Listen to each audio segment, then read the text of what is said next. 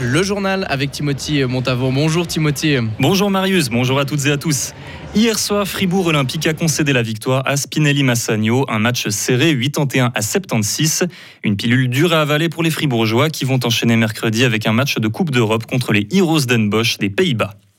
Le canton, de, Fribourg publie une liste de 92 lieux géologiques remarquables. La loi prévoit que le canton s'attelle à protéger les pierres qui s'y trouvent. Elles peuvent avoir un intérêt culturel, religieux, touristique ou autre. Elles favorisent également la biodiversité en offrant des conditions de vie particulières à la faune et à la flore. La liste doit encore être validée par le Conseil d'État. Renovate Switzerland a mené une nouvelle action aujourd'hui. Deux activistes ont collé leurs mains sur le pont de la Lorraine à Berne. Ils ont demandé au Conseil fédéral d'agir face à l'urgence climatique. L'action a interrompu le trafic. Certains automobilistes les ont fait bouger de force de la route et ont jeté leurs affiches par-dessus le pont. La police a interpellé les militants. La stupidité, la paresse, l'égoïsme et la myopie, voilà les quatre problèmes qui empêchent l'être humain d'agir contre le changement climatique, selon le professeur de l'EPFZ, Reto Knuti.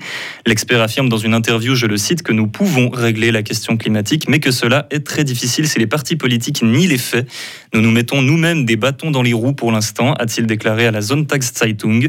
Il appelle à un changement systémique en développant les transports publics ou en supprimant les moteurs à combustion, entre autres, en soutenant que la responsabilité individuelle est importante mais ne peut pas suffire à arranger les choses. 540 employés de Crédit Suisse seront licenciés d'ici la fin de cette année en Suisse. Ce sont en tout 2700 postes qui seront supprimés de par le monde suite à une restructuration de la banque zurichoise. En plus de ces licenciements, il prévoit une importante levée de fonds pour celle qui deviendra leur prochain actionnaire numéro 1, une banque saoudienne, la Saudi National Bank. C'est un actionnaire important, mais un actionnaire comme les autres, assure le patron de Crédit Suisse, Ulrich Körner. Swiss est sur la bonne voie, d'après son directeur Dieter Vranks. Après la pandémie, la compagnie aérienne s'était retrouvée dans un conflit social avec ses employés qui semble maintenant s'adoucir. Après neuf mois rentables, ils annoncent engager prochainement 800 nouveaux employés pour le personnel de cabine.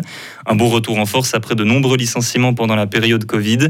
Le patron de Swiss a admis avec regret que d'autres décisions que celle-ci auraient pu être prises avec le recul qu'ils ont à présent. Moscou suspend l'accord sur ses exportations. Elle bloque ainsi le transport de céréales ukrainiennes en mer Noire, vital pour l'approvisionnement alimentaire mondial. Il prétexte une attaque de drone de la part des Ukrainiens sur un navire russe hier matin.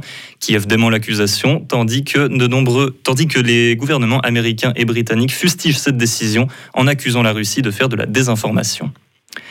Hier après-midi en Somalie, un double attentat à la voiture piégée a fait plus de 100 morts et de nombreux blessés. Les deux véhicules ont explosé au milieu de la foule et le ministère somalien de l'Éducation a subi une attaque d'armes à feu.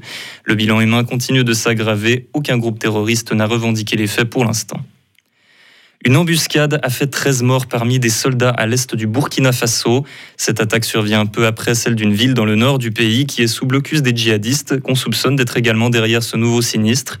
Ibrahim Traoré, arrivé au pouvoir dans le pays après son coup d'État, lance le recrutement de 50 000 militaires volontaires avec l'objectif de lutter contre le terrorisme.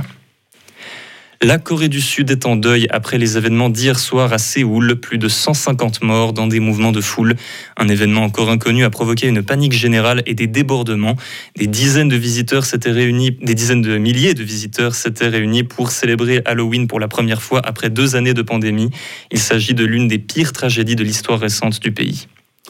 Et pour terminer, un record du monde a été battu dans les Grisons. Le train le plus long du monde a circulé sur 25 km.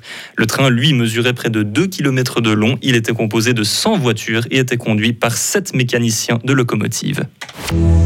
Retrouvez toute l'info sur frappe et frappe.ch.